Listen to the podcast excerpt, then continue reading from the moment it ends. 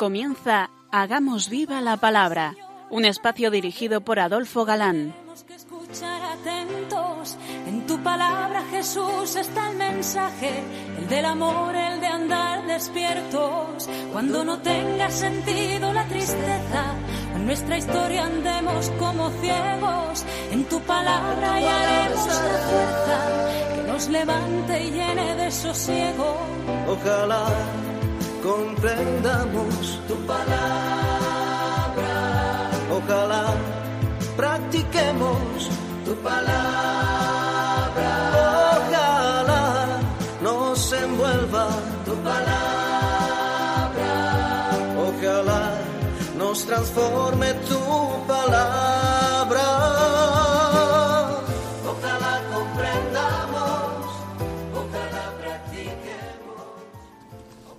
Hola amigos, bienvenido al programa Hagamos viva la palabra. Estamos ante ustedes Adolfo Galán, y Katy González y es para nosotros un placer estar ante estos micrófonos de nuevo para compartir este tiempo en vuestra compañía, intentando, como dice el título de nuestro programa, hacer viva la revelación contenida en la Biblia, hacer viva la palabra. Esto supone que escuchamos siendo conscientes de que eso que se dice en el programa se me dice a mí en concreto, es palabra dirigida a cada uno de nosotros. la pasada emisión nos quedábamos con la miel en los labios ante esa primera alocución de Pedro en Jerusalén, ante una multitud ingente de judíos y no judíos, venidos a Jerusalén por la fiesta de Pentecostés. Y decíamos que ahí se nos da el esquema de lo que había de constituir la predicación apostólica, lo que conocemos con el nombre de querigma, predicación de la que debían tomar buena nota tantos predicadores, por muy eruditos y originales que se crean.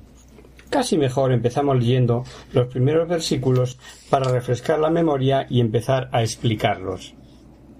Entonces Pedro, puesto en pie junto con los otros once apóstoles, dijo con voz fuerte Judíos y todos los que vivís en Jerusalén, sabed esto y oíd bien lo que os voy a decir. Estos no están borrachos como creéis, cuando apenas son las nueve de la mañana. Lo que aquí está sucediendo es algo diferente.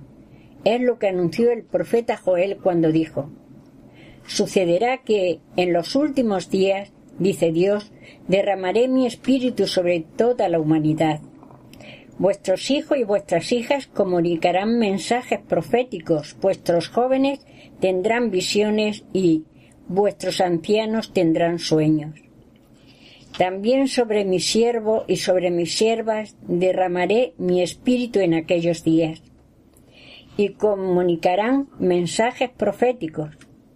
En el cielo mostraré grandes maravillas y sangre, fuego y nubes de humo en la tierra. El sol se volverá oscuridad y la luna sangre, antes que llegue el día del Señor, día grande y glorioso. Pero todos los que invoquen el nombre del Señor alcanzarán la salvación. Escuchad, pues, israelitas, lo que voy a decir. Como bien sabéis, Jesús de Nazaret fue un hombre a quien Dios acreditó ante vosotros haciendo por medio de él grandes maravillas, milagros y señales. Sin embargo, a ese hombre que fue entregado conforme a los planes y propósitos de Dios, o vosotros lo matasteis crucificándolo por mano de hombres malvados. Pero Dios lo resucitó liberándole de los dolores de la muerte, porque la muerte no podía tenerle dominado. El rey David, refiriéndose a Jesús, dijo, Yo veía siempre al Señor delante de mí, con él a mi derecha nada me hará caer. Por eso se alegra mi corazón y mi lengua canta llena de gozo. Mi ser se vivirá confiadamente, porque no me dejarás en el sepulcro ni permitirás que se descomponga el cuerpo de tu santo siervo. Me mostraste el camino de la vida y me llenarás de alegría con tu presencia. Vamos por partes. Observemos cómo Pedro estructura su discurso. Primero, da testimonio de la resurrección y exaltación de Jesucristo. Segundo, informa a los oyentes sobre la vida y misión de Cristo, recordando sus poderes y milagros. Tercero, le presenta como auténtico Mesías para que crean en el crucificado como verdadero Señor y se presenta como testigo de lo ocurrido, que a su vez estaba dentro de los designios de Dios. no que su ignominiosa muerte hubiera sido como un triunfo de sus enemigos, sino decretado por Dios en orden a pagar la deuda de todos en orden de la redención. Pedro, amén de interpretar la Biblia, ahora habéis visto que se ha referido a una profecía de Joel con toda soltura, ve en ella uno de esos sentidos de lo que ya hemos hablado, sabiendo claro está que no pocas profecías pueden referirse a distintos tiempos, como al hablar de los últimos días o día del Señor, referido sin duda al glorioso día de la segunda venida de Jesucristo. El valerse de la Escritura, cuyas afirmaciones eran para ellos irrefutables, sigue siendo válido en la Iglesia de todos los tiempos, también actualmente. Y basta que echéis una ojeada a los textos de los concilios y recientemente del Concilio Vaticano II, como por ejemplo en la Constitución de Ibergum. No olvidéis que este ignorante pescador, apenas ya lleno del Espíritu Santo, es capaz de mostrarse en sus razonamientos irrefutable y comprendido por todo oyente. Y esto es tremendamente revelador, pues sin ser rabino, ni escriba, ni especialista en Sagrada Escritura, el Espíritu le ilumina en su discurso, poniendo en su boca las palabras y razonamientos con los textos sagrados. Un versículo que tiene suma importancia es el 21 que hemos leído. Todo el que invocare el nombre del Señor se salvará. En la cita de Joel podéis comprobar que el versículo 32 dice Todo el que invocare el nombre de Yahvé será salvo. Pero, curiosamente, Pedro dice el nombre del Señor, refiriéndose a Jesús. Sin duda, ahí está la cita que Yahvé es igual al Señor, luego Jesús es igual al Señor, luego Jesús es Dios. Y para mayor abundancia diremos que también San Pablo, traduciendo igualmente a Joel, dice refiriéndose a Jesús lo mismo que Pedro cuando escribe a los romanos. Pues todo el que invocare el nombre del Señor será salvo. Sabiendo esto, a que ahora comprendéis mejor esa cita de la primera carta a los Corintios. Que nadie hablando en el Espíritu de Dios puede decir anatema sea Jesús y nadie puede decir Jesús es el Señor sino en el Espíritu Santo. Obviamente, el protagonista de toda la escritura y en particular de Hechos de los Apóstoles, el Espíritu Santo. Pero sigamos con el siguiente fragmento de Hechos, por donde íbamos. Hermanos, permitidme deciros con franqueza que nuestro antepasado David murió y fue enterrado, y que su sepulcro está todavía entre nosotros. Pero David que era profeta, sabía que le había prometido con juramento que pondría por rey a uno de sus descendientes.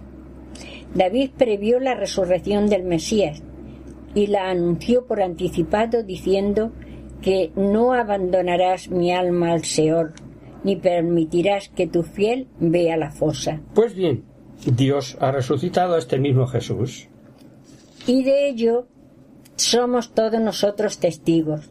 Enaltecido y puesto por Dios a su mano derecha, recibió del Padre el Espíritu Santo prometido, el cual, a su vez, él repartió. Esto es lo que estáis viendo y oyendo, porque no fue David quien subió al cielo, sino que es él, él mismo dice, el Señor dijo a mi Señor, siéntate a mi derecha hasta que yo haga de tus enemigos el estrado de tus pies. Sepa, pues, todo el pueblo de Israel, con toda seguridad, que a este mismo Jesús, a quien vosotros crucificasteis, Dios le ha hecho Señor y Mesías. Para los estudiosos de la Biblia, les advertimos que Pedro cita el Salmo 16.10, donde dice, Pues no abandonarás mi alma al Seol, ni permitirás que tu fiel, tu fiel, perdón, sea vea la fosa. Y que dicho salmo, como es natural, pertenece al Antiguo Testamento.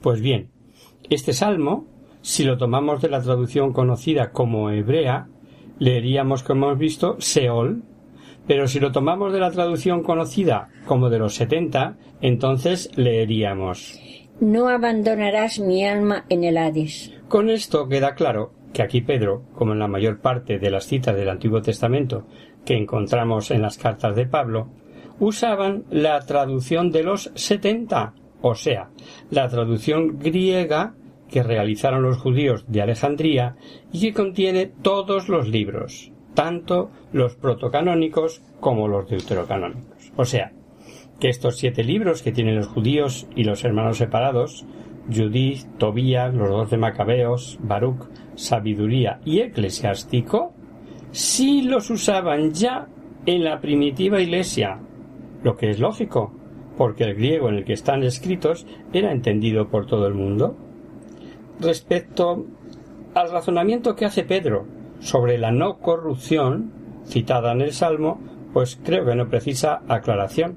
No podía, dice, referirse a David, porque ahí tenían sus restos, pero si un descendiente suyo no sufriría la corrupción. A este Jesús le resucitó Dios. Dice, y ahora ya exaltado a la diestra de Dios, recibida del Padre la promesa del Espíritu Santo. El texto, siéntate a mi derecha, ya fue usado por Jesucristo a favor de su divinidad. Pero entonces Jesús, por el desconocimiento del misterio de la Trinidad y la mentalidad monoteísta de los judíos, no habló con la claridad que después de su resurrección ya sí se podía revelar su divinidad. Seguro que en aquella ocasión no lo hubieran entendido. Pero vamos a seguir leyendo ahora a partir del versículo 37 donde nos habíamos quedado hasta el 41 de este capítulo del segundo de los, de los hechos, donde vamos a ver lo más importante, los efectos del discurso. Cuando los allí reunidos oyeron esto, se afligieron profundamente y preguntaron a Pedro y a los demás apóstoles, Hermanos, ¿qué debemos hacer? Pedro les contestó, Volveos a Dios y bautizaos cada uno en el nombre de Jesucristo, para que Dios perdone vuestros pecados y recibáis el don del Espíritu Santo. Esta promesa es para vosotros y para vuestros hijos, y también para todos los que están lejos, es decir, para todos aquellos a quienes el Señor nuestro Dios quiere llamar. Con estas y otras palabras, Pedro les hablaba y aconsejaba, diciéndoles, Apartaos de esta gente perversa. Así pues, los que hicieron caso de su mensaje fueron bautizados, y aquel día se agregaron a los creyentes unas tres mil personas. Sí, amigos, unas tres mil personas. La acción del Espíritu Santo es manifiesta. No se concibe otra cosa al ver el efecto del discurso. La multitud se siente compungida, piden orientación sobre lo que hacer, pero ya sabemos que Dios ayuda, se vuelca, pero respeta la libertad humana. Y desgraciadamente nunca faltarán quienes rechacen con esa generación perversa de la que Pedro nos había advertido. Sabemos que el Espíritu Santo había sido profetizado repetidas veces, y no sólo para los de Israel, también para los de lejos, como dice, frase empleada por Isaías al decir que Dios curará a todos, a los de cerca y a los de lejos, y con la que ahora Pedro proclama abiertamente la universalidad de la salud mesiánica, sin olvidarse de que en Israel habían sido depositadas tales promesas. Mirad, las condiciones no cambian jamás. Arrepentimiento y tras él. El bautismo ya en época de Jesús, que es el que borra todo pecado. Por supuesto, se refiere al bautismo que anunció y ordenó Jesús, en el nombre del Padre y del Hijo y del Espíritu Santo. No es aquí admisible la suposición de algunos pocos que dicen si en un principio la fórmula del bautismo puede ser otra, por cuanto el mismo Jesús fue el que ordenó así y así está en la Didache o doctrina apostólica del siglo II que lo dice. La Didache os diré entre paréntesis que es un escrito aparecido en 1875 que muchos piensan es un documento muy primitivo, de finales del siglo I, 80, 100, elaborado en la iglesia de Antioquía, aunque otros le atribuyen una fecha posterior. Este escrito, redactado en griego, contiene una colección de instrucciones de los apóstoles que en cuanto a su redacción son independientes de otras fuentes conocidas, como la carta de Bernabé, el pastor de Hermas y las otras cartas del Nuevo Testamento. Es el documento literario cristiano más antiguo después del Nuevo Testamento y que hemos de considerar como literatura ya elaborada para catequizar. Pero no veamos estos escritos como inspirados o canónicos, como los libros de la Biblia. Eso tenemos que tenerlo meridianamente claro. El fruto de la predicación lo dice el texto. Tres mil convertidos y bautizados. El número es redondo. Pero ¿quién dudaría que fue una conversión numerosa? Extraordinario éxito del Espíritu Santo. Claro que no hay que pensar que en ese mismo momento, se realizasen los tres mil bautismos, sino que se irían convirtiendo y bautizado como consecuencia de este discurso de Pedro. Hacemos ahora un breve descanso en la palabra, si os parece.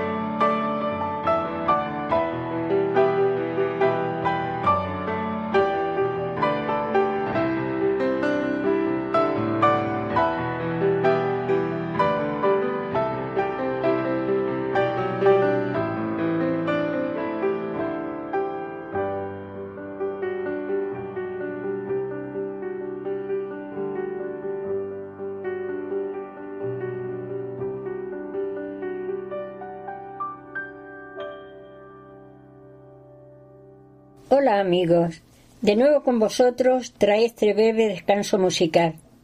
Os recordamos, queridos oyentes, que estáis escuchando el programa Hagamos viva la palabra.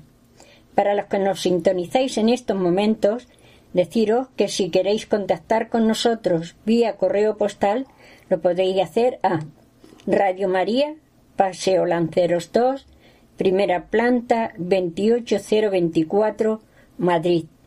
Y si preferís el correo electrónico, hagamos viva la palabra arroba radiomaria.es. Para los que se acaban de incorporar, deciros que estamos en este nuevo curso analizando en detalle los libros de los Hechos de los Apóstoles, concretamente en el capítulo segundo.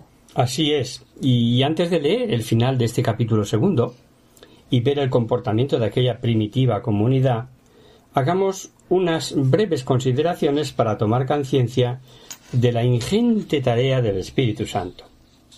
A través de aquellas primeras conversiones, en unión de los apóstoles y siguiendo las instrucciones de Jesús, tenían que comenzar por cambiar la mentalidad de los judíos, aquellos paisanos suyos, o sea, el pueblo escogido, que se sabía depositario de la revelación, los que manejaban las escrituras, si bien con errores de interpretación.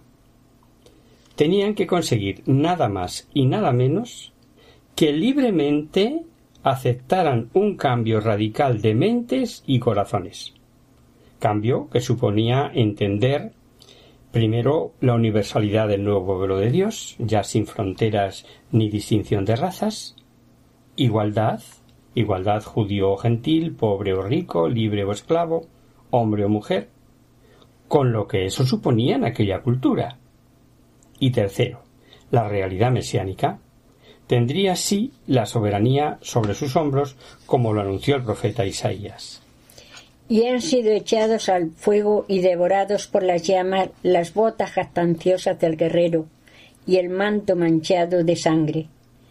Porque nos ha nacido un niño, nos ha nacido un hijo que tiene sobre los hombros la soberanía y que se llamará maravilloso consejero, Dios fuerte, Padre sempiterno, príncipe de la paz.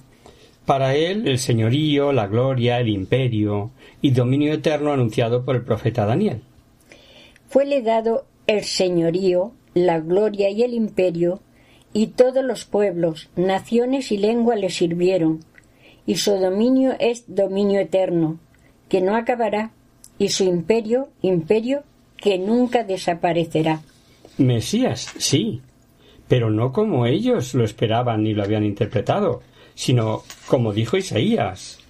Varón de dolores, familiarizado con el sufrimiento, despreciado, traspasado por nuestras iniquidades, etcétera, etcétera. Y con esta realidad mesiánica, la verdadera doctrina del reino, la buena nueva que suponía un terrible terremoto, un terrible seísmo religioso, étnico, cultural, histórico y como no se conoce otro seísmo semejante en la historia de la humanidad, hay que comprender que hubiera sido imposible sin la acción arrolladora del Espíritu Santo. Muchos preceptos, unos más rudimentarios, otros menos de Moisés, tenían que quedar abolidos, pues habían cumplido ya su misión, para irse formando el nuevo pueblo hasta la plenitud de los tiempos, cuando el mismo Dios, hecho hombre, pusiera su tienda entre nosotros. Ya no valían circuncisión, sacrificio de animales, prácticas rituales, etc. Ahora sería lo que ya había apuntado el Espíritu Santo a través del profeta Jeremías, circuncisión del corazón, o lo que había dicho Oseas, misericordia, el sábado para el hombre y no viceversa, etcétera, etcétera. Y ante esta realidad histórica, y a sabiendas de que Dios no cambió la naturaleza humana, no nos extrañará encontrarnos a través de la historia de esta primera comunidad cristiana con problemas propios de las limitaciones humanas y de los defectos humanos. Vamos a leer ya el final del capítulo segundo. Todos se mantenían firmes en la enseñanza de los apóstoles, compartían lo que tenían y oraban y se reunían para partir el pan. Todos estaban asombrados a causa de los muchos milagros y señales hechos por medio de los apóstoles. Los que habían creído estaban muy unidos y compartían sus bienes entre sí. Vendían sus propiedades, todo lo que tenían, y repartían el dinero según las necesidades de cada uno. Todos los días se reunían en el templo y, partían el pan en las casas y comían juntos con alegría y sencillez de corazón. Alababan a Dios y eran estimados por todos, y cada día añadía el Señor a la iglesia a los que iban llamando a la salvación. Se iban dando incorporaciones. Vamos a desmenuzar estos versículos, pues no pocas personas quedan desorientadas al leer esta cita. Y en ella, a lo largo de la historia, se han apoyado unos y otros con una u otra intención, errando en su interpretación. Muy beneficioso es considerar, en primer lugar, que Lucas nos presenta una imagen ideal de la Iglesia, algo así como la Iglesia que todos deseamos. Pero no olvidemos lo que hemos dicho anteriormente, y es que era una Iglesia plural, en la que había diversos grupos y diversas formas de entender la fe en Jesucristo, y naturalmente los había más o menos apegados a sus tradiciones. Pero es que ahora, además, comenzó a ser una pequeña comunidad de personas nueva, totalmente nueva. Podríamos decir que Lucas contempló en aquellos primeros años lo que había de ser siempre la Iglesia y que sintetiza en una cita que leeremos en el capítulo 4, pero que podemos anticipar. La muchedumbre de los que habían creído tenían un corazón y un alma sola, y ninguno tenía por propia cosa alguna. Antes todo lo tenían en común. Los apóstoles atestiguaban con gran poder la resurrección del Señor Jesús y gozaban todo ello de gran favor. No había entre ellos indigentes, pues cuando eran dueños de hacienda o casas las vendían y llevaban el precio de lo vendido vendido y lo depositaban a los pies de los apóstoles, y a cada uno se le repartía según su necesidad. José, el llamado por los apóstoles Bernabé, que significa hijo de la consolación, levita, chipriota de raza, que poseía un campo, lo vendió, y llevó el precio y lo depositó a los pies de los apóstoles. Algunos hacen paralelismos sin analizar debidamente los distintos puntos. Primero era un grupo pequeño y en ese aspecto el paralelismo se puede hacer con pequeñas comunidades que vivan y tengan todo en común. Ahí están los cimientos de las comunidades de religiosos y consagrados, por ejemplo.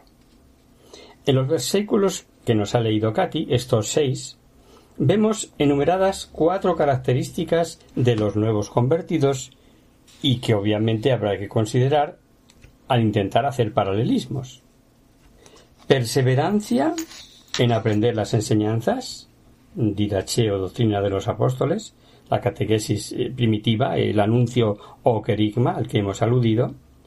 Segundo, unión fraterna, coinonía, celebración eucarística, también llamada fracción del pan o clasis, y la oración. Es decir, enseñanza por parte de los que habían recibido el mandato de Jesucristo de la caridad, que eso es lo que significa unión fraterna, culto público y sacramental. Elementos estos que jamás dejarán de ser fundamentales. Algunos han visto en estos cuatro elementos las partes esenciales de la liturgia cristiana, liturgia de la palabra, colecta de las ofrendas, comunión y todo acompañado de la oración hablada y cantada. Dice el texto que vivían unidos teniendo sus bienes en común.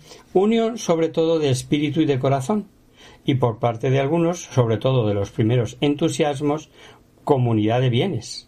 Pero eso nunca fue con carácter obligatorio, ni siquiera fomentado a propósito. Lo veremos más clarito cuando comencemos a analizar el, capítulo 5. Por otra parte, veremos después cómo algunos cristianos tenían bienes en Jerusalén y también sabemos que aquel entusiasmo por parte de la primera comunidad de Jerusalén que vendieron lo que la prudencia no dictaría vender, es decir, los bienes de producción, campos de cultivo o animales de trabajo o sustento.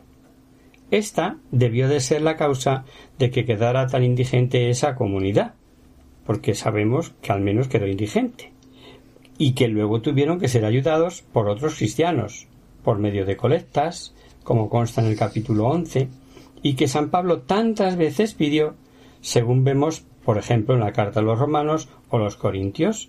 Vamos a leer una cita de Corintios. En cuanto a la colecta para los del pueblo santo, hacedla según las instrucciones que di a la iglesia de la provincia de Galacia. Los domingos cada uno de vosotros debe apartar algo según lo que haya ganado y debe guardarlo para que cuando yo vaya no tengan que hacerse colectas. Cuando llegue daré cartas de recomendación a las personas que hayáis escogido y las mandaré a Jerusalén para que lleven vuestra colecta y si es conveniente que yo también vaya, iremos juntos. En cuanto a la fracción del pan, como designación de la Eucaristía, no parece haber la más mínima duda.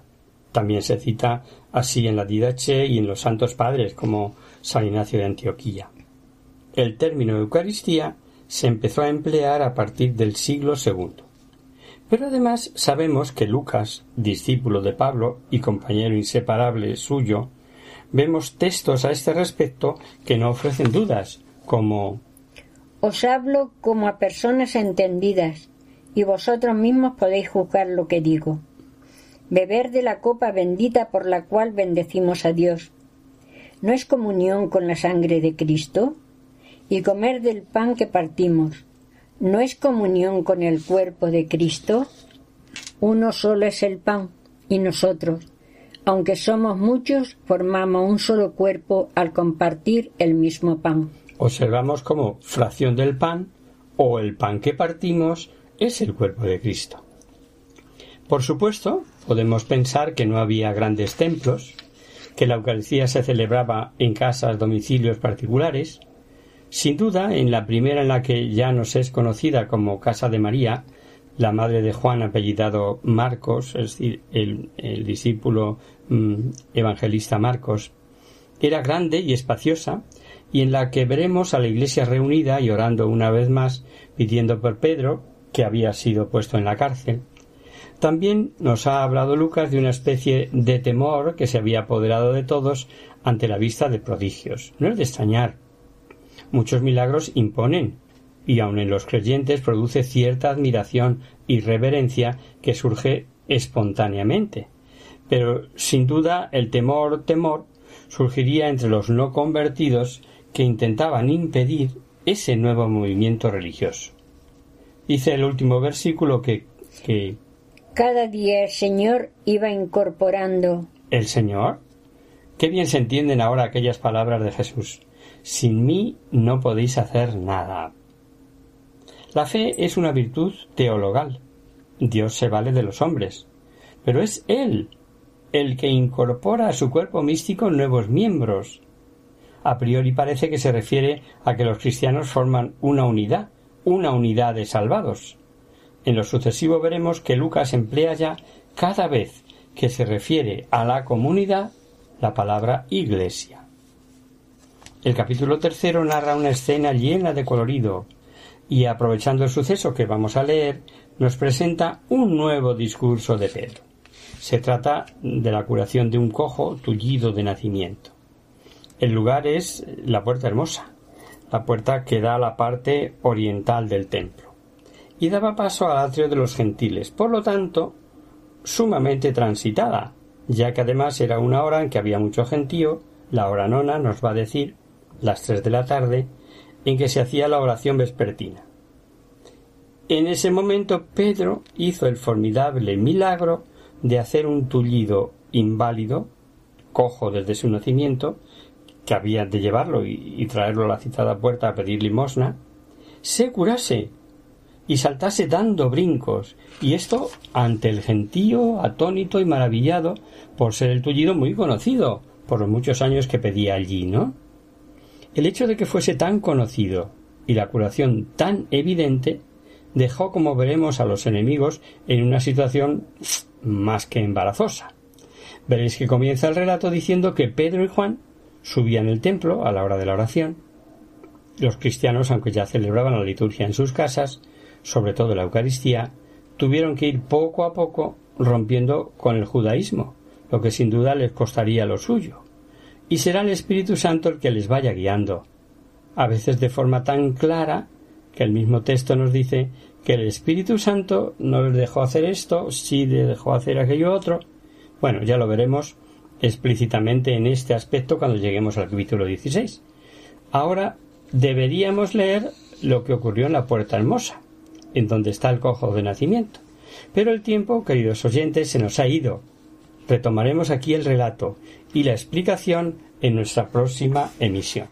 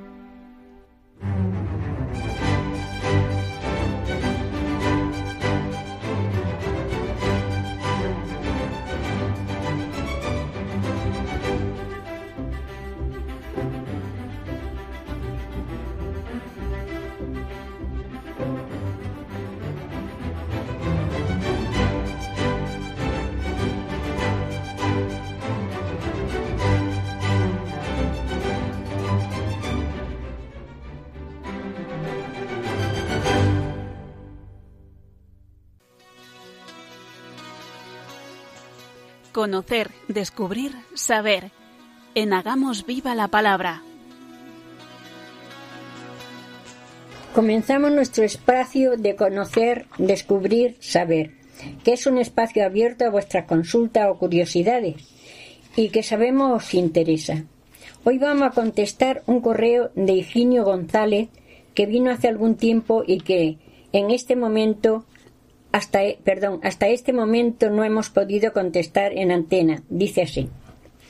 Estimados amigos, me gustaría saber cómo se procedía en los enterramientos de los judíos en la época de Jesús. Sabemos por los evangelios que Lázaro salió con las vendas y el sudario del sepulcro al ser resucitado por la acción divina de Jesús. Pero en el momento de la resurrección de Jesús se habla de una sábana santa caída en el suelo y un sudario envuelto aparte en la cabecera. ¿Tiene algún significado teológico o profético o nivel cristiano o judío? ¿Por qué existen manchas de radiación en la sábana santa mientras que en el sudario no? Por el contrario, parece que las manchas de sangre coinciden en su posición cuando superponemos ambas telas. ¿Por qué razón se retiró el sudario a Jesús, ya que tenía el rostro desfigurado por la muerte violenta en cruz, y no así a Lázaro? Al mismo tiempo me gustaría saber el significado de que el acceso de entrada estuviera abierto al llegar los discípulos y resto de los judíos. ¿Era la voluntad del Señor que quedara esa incógnita para la historia? Pues no tendría que haber ocurrido así, ya que tras su resurrección el cuerpo glorioso de Cristo no se regía por las leyes físicas del mundo y podía haber desaparecido o traspasado el sepulcro cerrado. Muchas gracias, mis amigos. Me gustaría que me resolvieran estas dudas. Un abrazo de un seguidor de vuestro programa.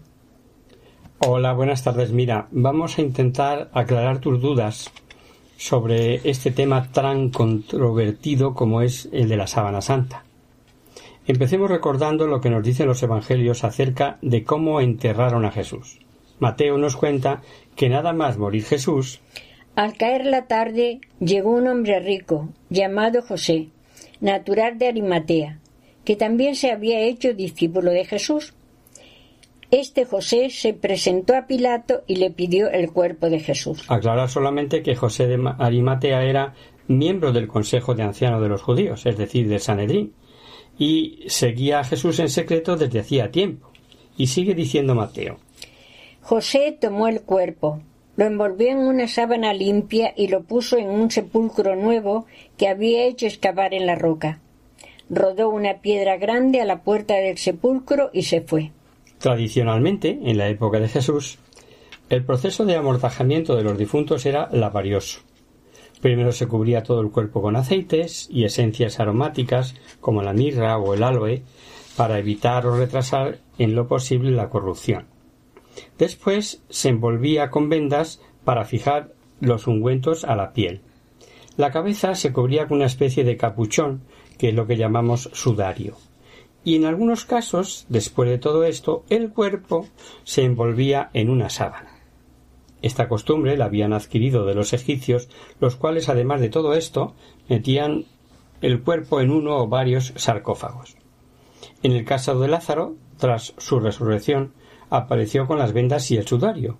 En su caso no le habían puesto sábana, pues hemos dicho que no siempre se usaba. Así San Juan nos dice que Lázaro tenía las manos y los pies vendados y la cara envuelta en un sudario. Pero en el caso de Jesús, recordemos que murió un viernes por la tarde, víspera del sábado de Pascua, día de descanso sagrado para los judíos, el Sabbat. No había tiempo para amortajarlo convenientemente, Así que le pusieron el sudario y le envolvieron con la sábana que había traído José de Arimatea, como era habitual, es decir, doblándola longitudinalmente por los pies para cubrir la parte superior del cuerpo, y lo metieron en un sepulcro nuevo que también pertenecía a este José de Arimatea. El domingo, temprano, en cuanto finalizó el día sagrado de descanso, las mujeres fueron al sepulcro con los ungüentos para amortajar convenientemente a Jesús, pero no llegaron a hacerlo, pues había resucitado. Hay que explicar la diferencia entre la resurrección de Lázaro y la de Jesús. En el caso de Lázaro, Jesús obró el milagro de resucitarle, de devolverle a la vida terrena, pero años después Lázaro murió como cualquier mortal, otra vez. Por ser Dios, Jesús tiene el poder de resucitarse a sí mismo, él mismo lo dice cuando Por esto el Padre me ama, porque yo doy mi vida para tomarla de nuevo. Nadie me la quita, soy yo quien la doy de mí mismo. Tengo poder para darla y poder para volver a tomarla. Tal es el mandato que del Padre he recibido. Pero Jesús resucita, no a esta vida terrena, sino a otra vida, a la vida eterna. Así como con su muerte redimió nuestros pecados, con su resurrección nos abre las puertas de la vida eterna junto a Dios. Puede ser que el hecho de que el sepulcro estuviera abierto, o sea, un símbolo de la apertura del mundo de los muertos, que siempre se concibió como un mundo subterráneo a plena luz, es decir, a la vida. Todo lo que nos narra la Biblia tiene un porqué. Jesús no deja nada al azar. Leamos lo que dice el Evangelio de San Mateo. Pasado el sábado, al alborear el primer día de la semana, María Magdalena y la otra María fueron a ver el sepulcro. De pronto hubo un gran temblor. El ángel del Señor bajó del cielo. Se acercó, rodó la piedra del sepulcro y se sentó en ella. Así como sabemos que Jesús estuvo confortado por un ángel en el huerto de los olivos, no es de extrañar que Dios mandase a otros ángeles para acompañarle y glorificarle en los primeros momentos de su resurrección y para dar la buena noticia a María Magdalena, por ejemplo, y a las otras mujeres. También nos lo narra el evangelista Mateo. Vosotras no temáis. Sé que buscáis a Jesús, el crucificado. No está aquí. Ha resucitado como dijo. Venid, venid a ver el sitio donde yacía. Así el ángel, al haber corrido la piedra del sepulcro, pudo mostrar a las mujeres y a los discípulos que realmente Jesús había resucitado, que no estaba dentro del sepulcro. Parece lógico pensar que era importante que los discípulos pudieran comprobar con sus propios ojos que el sepulcro estaba vacío. Y finalmente, aunque hay que tener en cuenta que estamos hablando de misterios que no podemos conocer, podría pensarse que hubiera distintos momentos en el nuevo estado del cuerpo glorioso del Señor, teniendo en cuenta las palabras que le dirige a María Magdalena en su primera aparición. No me toques, porque aún no he subido al Padre, pero ve a mi hermano y dile, subo a mi Padre y a vuestro Padre, a mi Dios y a vuestro Dios. En cambio, en las posteriores apariciones a los apóstoles, interactúa físicamente con ellos, le ven comer, y el propio Tomás mete sus dedos en las llagas del cuerpo glorioso de Cristo. Respecto a la impresión de la imagen de la sábana santa, que ha sido estudiada por diversos científicos en último siglo, no se ha podido determinar cómo se hicieron. Se cree que pudieron haber sido producidas por una especie de radiación muy potente y de muy corta duración. Las manchas de sangre que hay tanto en la sábana santa de Turín como el santo sudario de Oviedo ponen en evidencia las heridas de la cabeza producidas por la corona de espinas. Además, en el caso de la sábana, también se aprecian manchas de sangre en la herida del costado, de las manos, de los pies y de los latigazos en la espalda. Las manchas de sangre del sudario y de la sábana coinciden si se superponen las telas. Hoy por hoy se desconoce, porque mm, se aprecia esa sombra de radiación en la sábana santa y no en el sudario, pues eh, estamos como tú, querido Virginio. Caben varias explicaciones. Hay que decir que tanto la sábana santa como el santo sudario son venerados, según la tradición cristiana, como reliquias santas. Pero ojo, no existe ningún mandato de la Iglesia que obligue a creer que son las auténticas. Esto depende de la conciencia de cada cual, aunque todas las investigaciones científicas hacen pensar que sí lo son. No es ningún caso razón para nuestra fe. Esto tenemos que tenerlo muy claro. De todos modos, si quieres mm, ampliar eh, información sobre este tema, puedes consultar la página web del Centro Español de Sintonología. Se encuentra en Valencia y su página web es www.linteun, acabado e, en M de. Esperamos haber ayudarte, podido ayudarte de alguna manera, querido amigo. Para cualquier duda o aclaración, no dudes en volver a ponerte en contacto con nosotros. Gracias por participar en nuestro programa. Hasta aquí, queridos amigos, el programa de hoy. Os dejamos con nuestra sintonía y os recordamos que si queréis dirigiros al programa para cualquier duda, aclaración o sugerencia, participando en el espacio de conocer, descubrir, saber, estamos a vuestra total disposición y encantados de atenderos en la siguiente dirección. Radio María, Paseo Lanceros 2, primera planta, 28024, Madrid. O bien, o bien si lo preferís al correo electrónico, hagamos viva la palabra arroba radiomaria.es. Os hemos acompañado esta tarde Adolfo Galán y Katy González. El próximo miércoles, como sabéis, está el programa del Padre Rubén Inocencio, que alterna con nosotros, quien guarda mi palabra. Por tanto, nosotros nos encontramos de nuevo dentro de 15 días, si Dios quiere. Con un programa interesantísimo como todos, en el que seguiremos descubriendo las peculiaridades de la primitiva Iglesia y la constante presencia del Espíritu Santo en ellas. Hasta el próximo día, amigos. Hasta dentro de 15 días.